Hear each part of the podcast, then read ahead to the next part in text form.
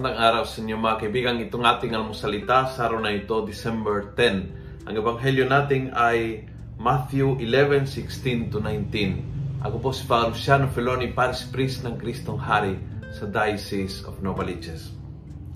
Sabi ng ebanghelyo, "Now, to what can I compare the people of this day? They are like children sitting in the marketplace about whom their companions complain. We played the flute for you, but you would not dance. We sang a funeral song, but you would not cry." Laging unhappy. Laging hindi kontento. Laging may kulang.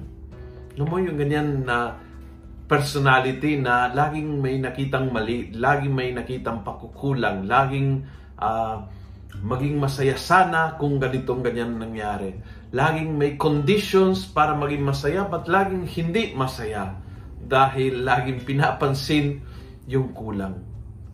Yung ugali na yan ay ang pinaka nakakatanggal ng kaligayahan sa buhay. Because you can never feel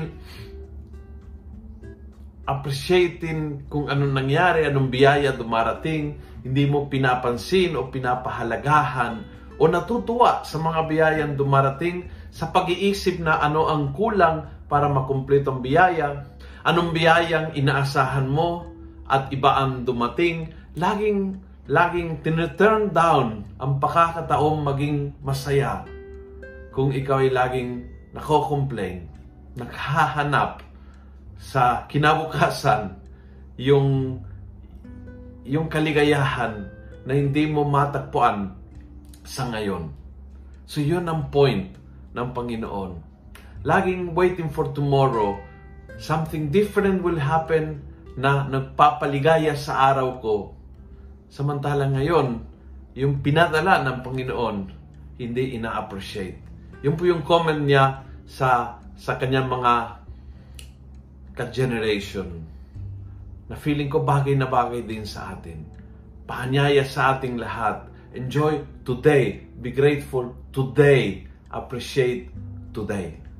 Kung nagustuhan mo ang video nito, please pass it on. Punuin natin ng good news ang social media at gawin natin viral araw-araw ang salita ng Diyos. God bless.